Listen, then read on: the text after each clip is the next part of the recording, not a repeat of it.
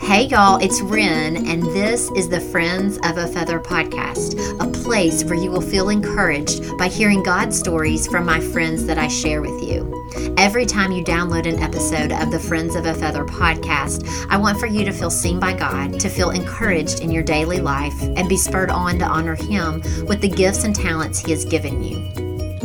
Hey, hey, friends, I'm so excited. This is going to be my conversation with Michelle Dyer, my Enneagram expert friend, and we're going to be talking about the eighth personality type on the Enneagram, the Challenger. I am so glad and thankful for Michelle for coming on and teaching us so much about the Enneagram. I have learned so much, but I wanted to tell you that the question and answer episode is coming up on August 9th. So maybe you're like me and you've listened to the episodes and you have a question that is just on your mind that you've got to get answered. We have taken care of that for you. On August 9th, we will be airing the question and answer episode when Michelle will answer your Enneagram questions. So, there are a few ways that you can send us your questions. You can email me at friendsofafeatherpodcast at gmail.com. You can Facebook message me or on Instagram private message me. There's one more way that you can do it if you're feeling extra brave. You can record your question on the voice recorder app and then click the arrow at the bottom and send it to me through email at friends of a feather podcast at gmail.com and I will put it in the episode. I cannot wait. The questions are coming in, and so we only have a couple more spots. So if you have a question that you're dying to get answered, let me know. I cannot wait to hear from you. Okay, y'all, let's get to it. This is my conversation with Michelle about the Enneagram 8, the Challenger. All right, well, welcome back to the podcast, Michelle. Hello, Ren. It is so fun to be with you, as always. we are now on the Enneagram 8 the challenger and i'm looking forward to this we only which is so crazy to think about we only have two more uh, episodes two more enneagram types that we're talking about i can't believe it it's gone so fast it really so has You've been excellent. I have understood each type one through seven already so much better. So I appreciate you just coming on and giving us all of your knowledge and your wisdom about these Enneagram types to help us when we are in relationships with the different types. Well, glad it's been helpful. It's pure fun for me to get to talk about this. So thank you for having me and letting me do it. Absolutely. And we'll talk a little bit later where everybody can find you, but you are launching a new website called enneamom.com. And so I can't wait for us just to go a little bit more one step further with this and mm-hmm. to see how the Enneagram will relate to motherhood and parenting. And I know everybody's really looking forward to that. Uh, and so, anyway, let's go ahead with this, but I'm looking forward to hearing all the wisdom that you have uh, in that realm.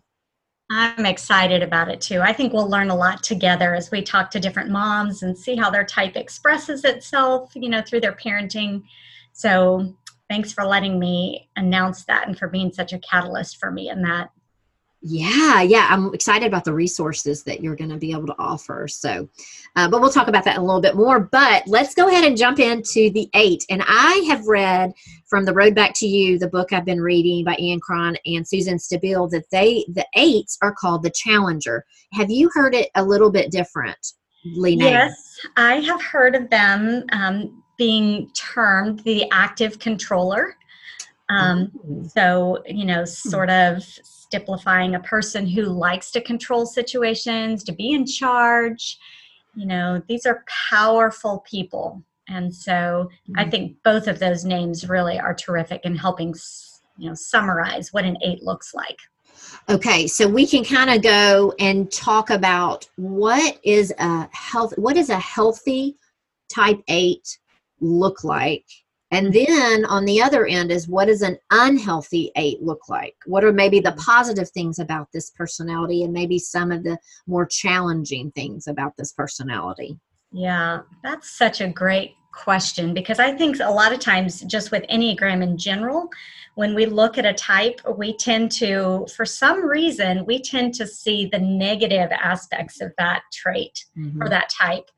So, you know, I love reminding people let's look at what that person looks like as a healthy type. Mm-hmm. So, a healthy eight is just a powerhouse, you know, a person who is a presence when they walk into a room.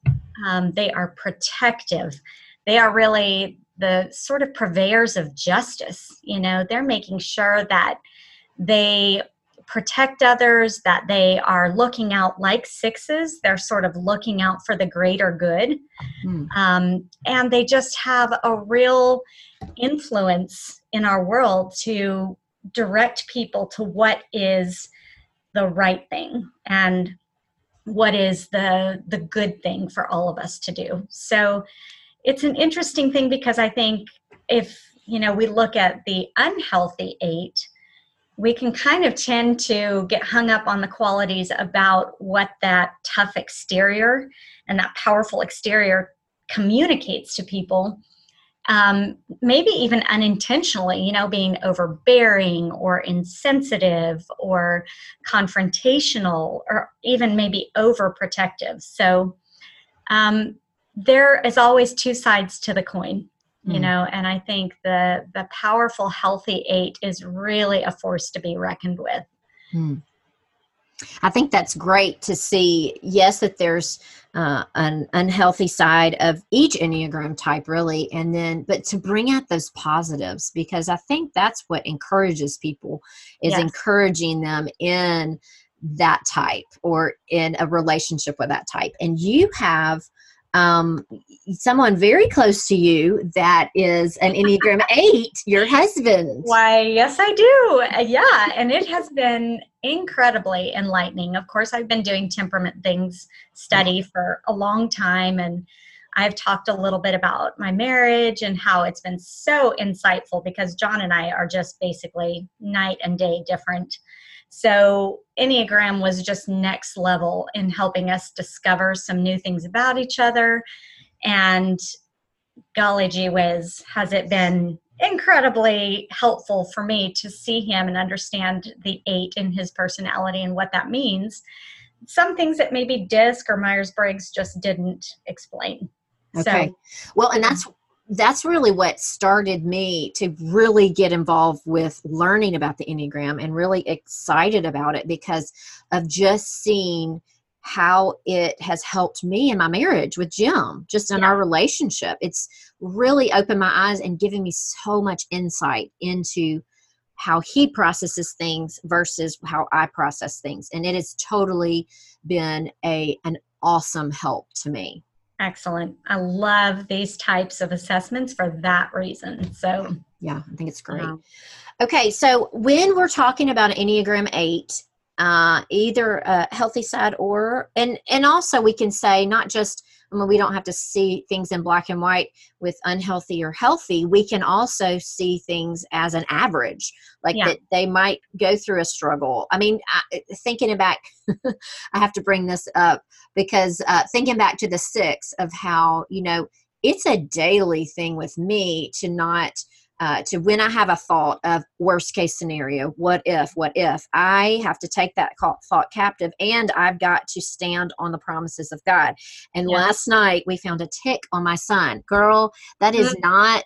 That is not where a six wants to be. I just no. right now a six does not want to be there when her husband is out of town. That is oh, not where no. I want to be thankfully my mom was here bringing uh, easton back home they he had spent the day with them after church and she's like this is a tick and i was like okay okay and so we're you know getting oh girl it was the worst and all i could think of was worst case scenario you know and yeah. then mom said and then i'm looking at her she's over there and after you know after the drama of it and i said but you know what on on my uh, my um, my talk with Michelle on the Enneagram Six, aka my counseling session, Michelle would say, "Ren, this is the time to remember." I, I told myself, "Take that thought captive," and then she, then I thought Michelle would say, "This is the time to remember." That God it will be with you no matter what. Even if the worst can, case scenario happens, he will be right there with you, Ren. And I was like, powerful. yes. And that was powerful. So I just had Good to for you. But Good for you. A plus. It is the average, you know, you can have an unhealthy moment and then the next moment is healthy, you know. So it is a moment yes. by moment and it's most of us fall in the average range. We do. Um, yeah. Anyway, talk to me about um, the stretch and the release of a challenger. Yes. Okay. So the stretch is uh, the five for the eight. Mm, so okay. To, to uh, explain why that is, I have to give a little bit of context, and that is the eights tend to be body focused. And uh, that means that they're just physical beings. They are doers, they react physically to situations. Um, it just, there's so much of them that is really intensely wrapped up in how their body reacts to things. Mm. So, a stretch for an eight is the five, which is much more mind centered, centered on the intellect, centered on thinking.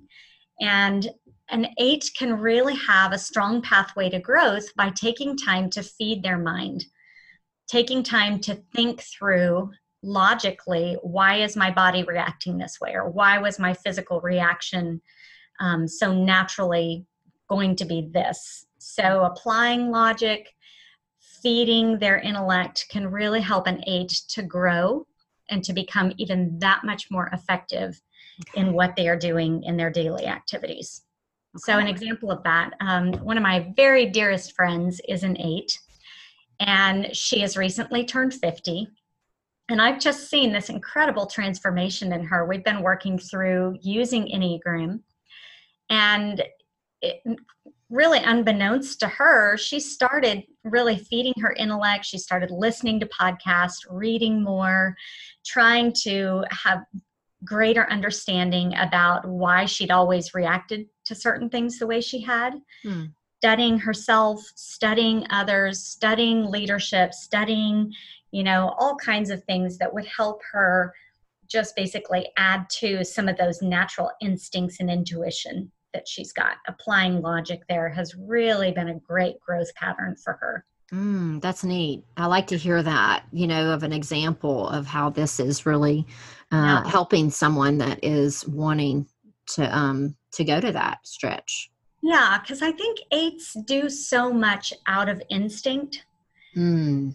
They don't necessarily take time to think through why they're doing what they're doing or applying logic of all the context and background of what's led up to them taking that action. Mm. So when they start doing that, it just gives them like the superpower of being able to um, not only act on those instincts, but understand what all went into that decision making so quickly, mm. uh, which just gives them a nice, robust decision making process, if you will. Mm. Okay. So um, that's the stretch, is where they go to a five. What is the release for the Enneagram 8? Okay, the release for the 8 is the 2. So if you remember back to when we talked about the twos, twos are our feeling folks. Mm-hmm. You know, they're um, highly feeling oriented, they're helpful, they're considerate, they're compassionate. So for an eight to go to the two can really help them incorporate some of the compassion mm. around that natural sense of justice that they have. Okay. So eights are wanting to take care of other people that's not something we always think of as associated with an eight because they have kind of this barbed wire exterior. Mm-hmm. But I had an eight express to me that, you know, he really feels like a marshmallow wrapped in barbed wire. Oh, interesting. There's so much um, vulnerability, feeling, compassion inside that drives them to want to take care of other people and to be tough for other people and stand up for justice. Mm-hmm.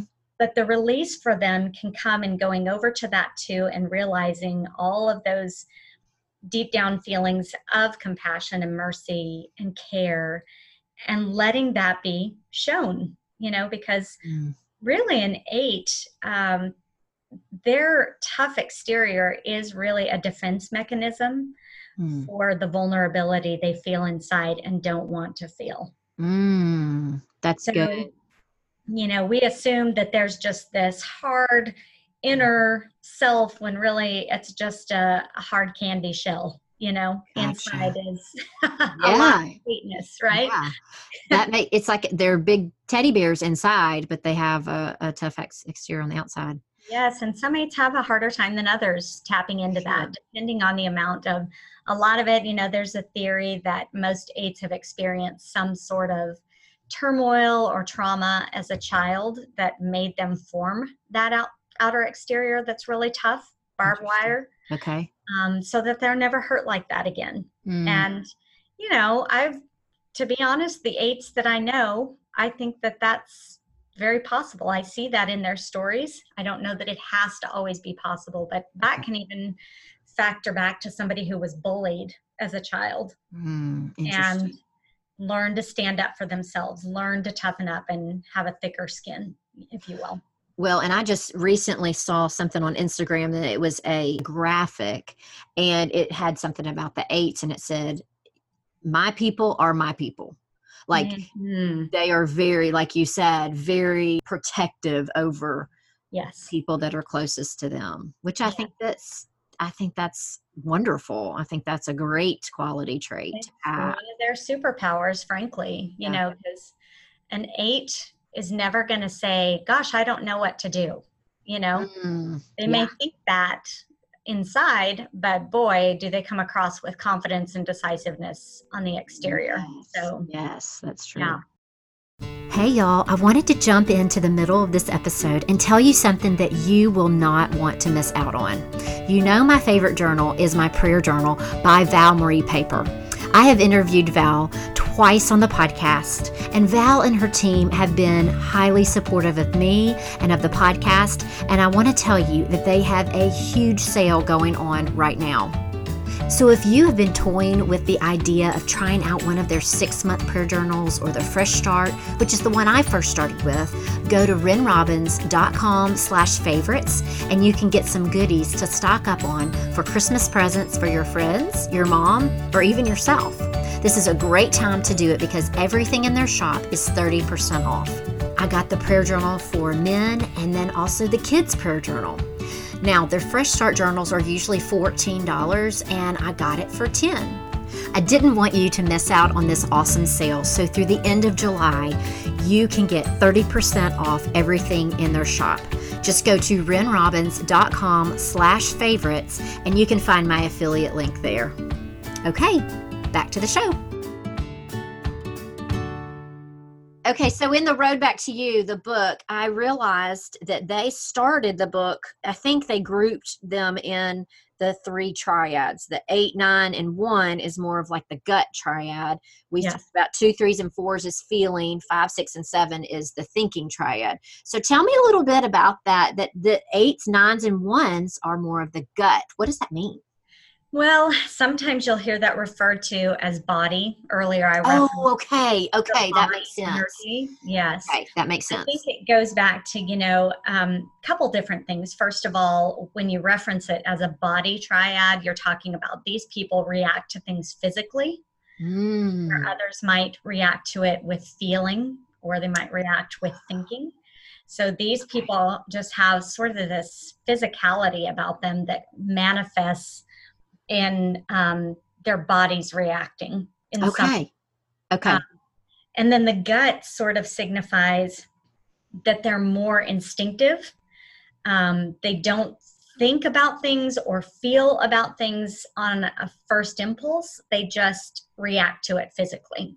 Mm. So, a lot of times in our language, we say it's just a gut feeling, you know. Um, by that, we mean that we're feeling it physically not so much emotionally or logically.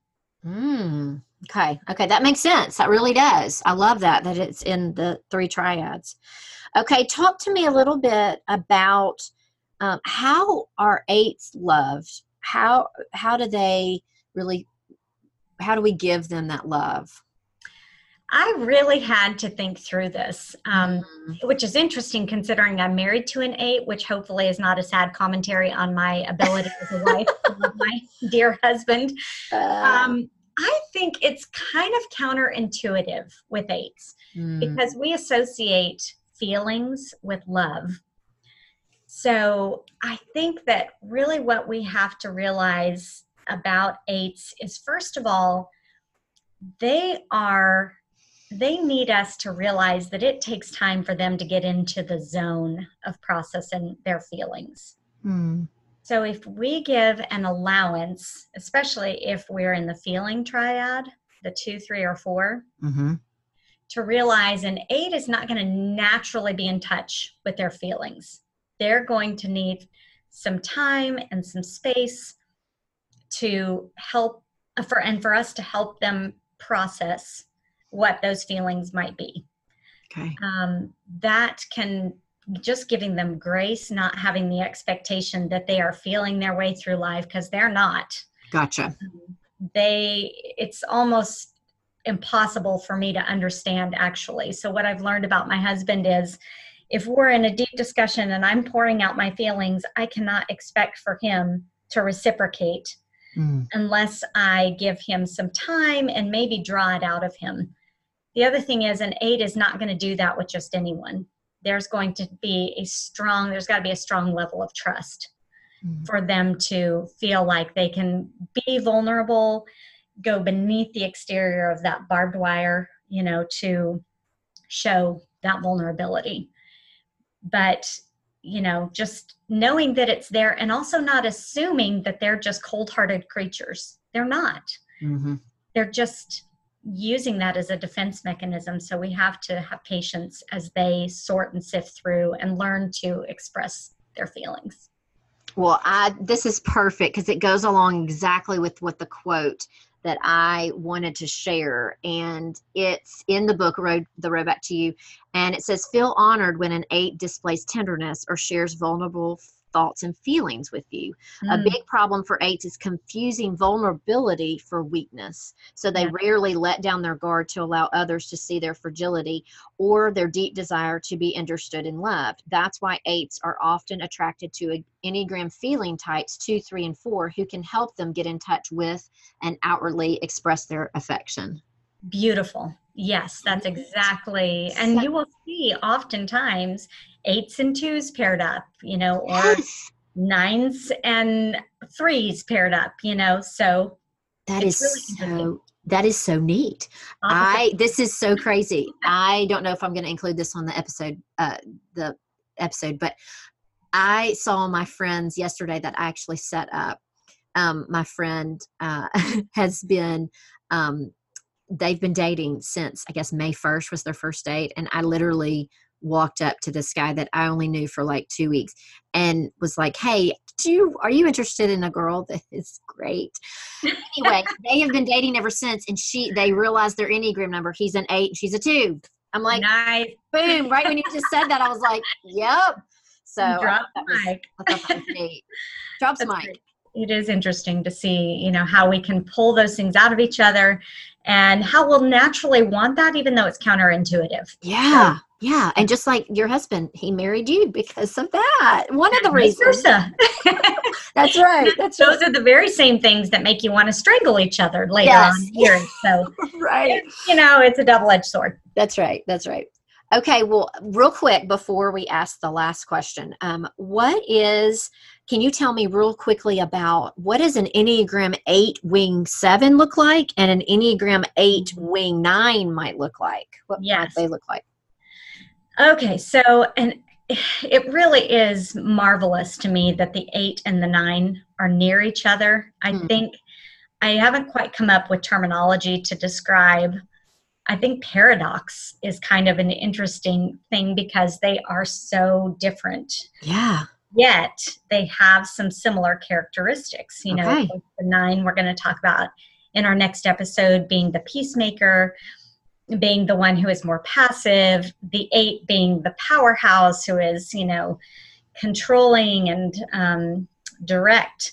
So I think when an eight has a nine, a strong nine wing, there is this interesting tension within them between wanting to be a powerful presence and wanting to be more passive and not confrontational. So there tends to be, my husband is an eight with a strong nine wing. Mm. And it's almost like he has very strong um, tendencies to choose his battles. And when he chooses a battle, watch out. But most of the time, he is pretty measured and pretty able and apt to shy away from confrontation. Okay. So it's almost a, t- a duplicitous, mm-hmm. very complex. Yes. State of mind and state of being, you know. Um, wow. The eight wing seven is a little bit more, I think, predictable, a little bit more, um, makes a little bit more sense. Eight wing seven folks are incredibly adventurous. You know, these mm-hmm. people are the people who live life large. Mm-hmm. Um, they are really out for the next opportunity. And not only is it going to be a next opportunity, but man, it is going to be explosively exciting. Wow. So they are the daredevils, the adrenaline seekers, you know, the people that take this life and just to the next level, live it big. So I kind of think our current president, Donald Trump, is an eight wing seven. Gotcha. Um, you know, with him, everything is huge, right? Everything in his campaign was next level. And okay. so that's kind of what you experience with a person who's an eight wing seven. Okay, that makes sense. That makes sense. Okay, tell me how the gospel intersects the life of an eight. Yes. How, how do you see that in, um, in an Enneagram 8? I think it has a lot to do with trust and vulnerability. Um, eights live their life without having to need anyone or anything else. Very independent, fiercely independent. Mm. Um, they assume a lot of control because that is where they feel safe, is when they're in control. Mm. So, for an eight to relinquish control to Jesus is an incredibly difficult thing. Mm. But when they do, when they can grasp that their weakness is really power because it is where Jesus comes and shines through them, mm.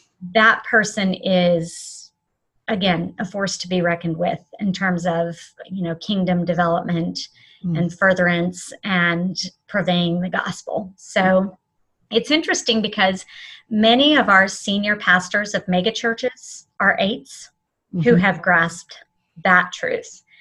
And, you know, they are people who are visionaries, they see the big picture, they see possibilities, you know, and they really do experience God in just such a powerful way because they trust him they trust his power they see the warrior side of god mm. that is you know powerful in this world and they're world changers frankly yeah, when they yeah. when they have gospel transformation yeah okay well let's talk a little bit before we um before we end this episode about some of those um, men and women that are famous that are famous eights yes um, I think I read about Martin Luther King Jr. that he was an eight, which yes. I can see that, mm-hmm. and then also um, in a negative light, Joseph Stalin. Interesting, yeah. You know, I, and something that's just occurring to me as we're talking is how an eight has this, you know, this powerful presence, and be, because of that, there's like these incredible extremes be, mm-hmm. Good and or healthy and not healthy.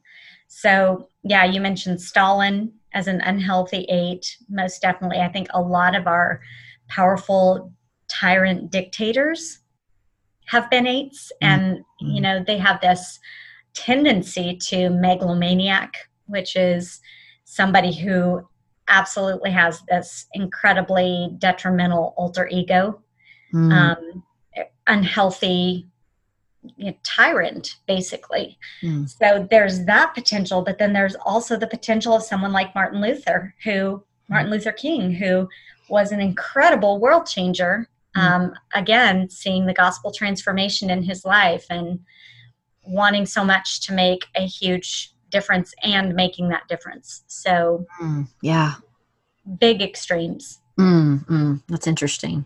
There's so much with each one, but um, Michelle, tell us where we can find you online.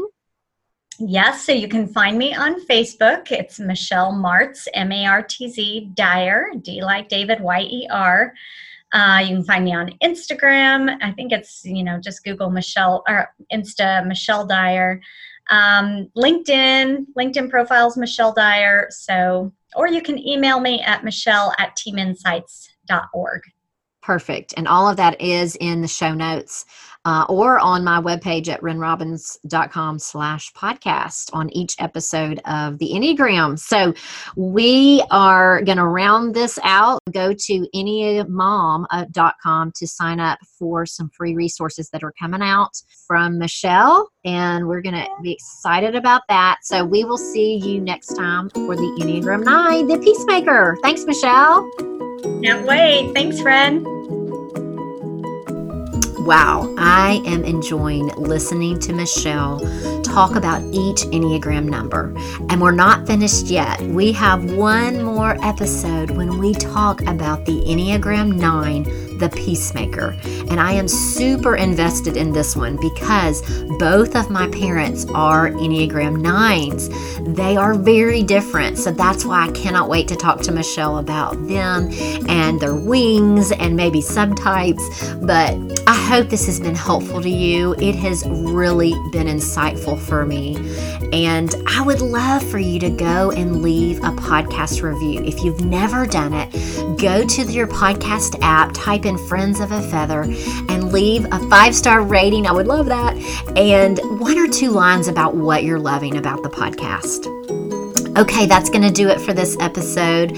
Thanks so much for listening. Remember, we're all friends of a feather, so let's stick together. Have a great week, and I'll see you next time. Bye, friends.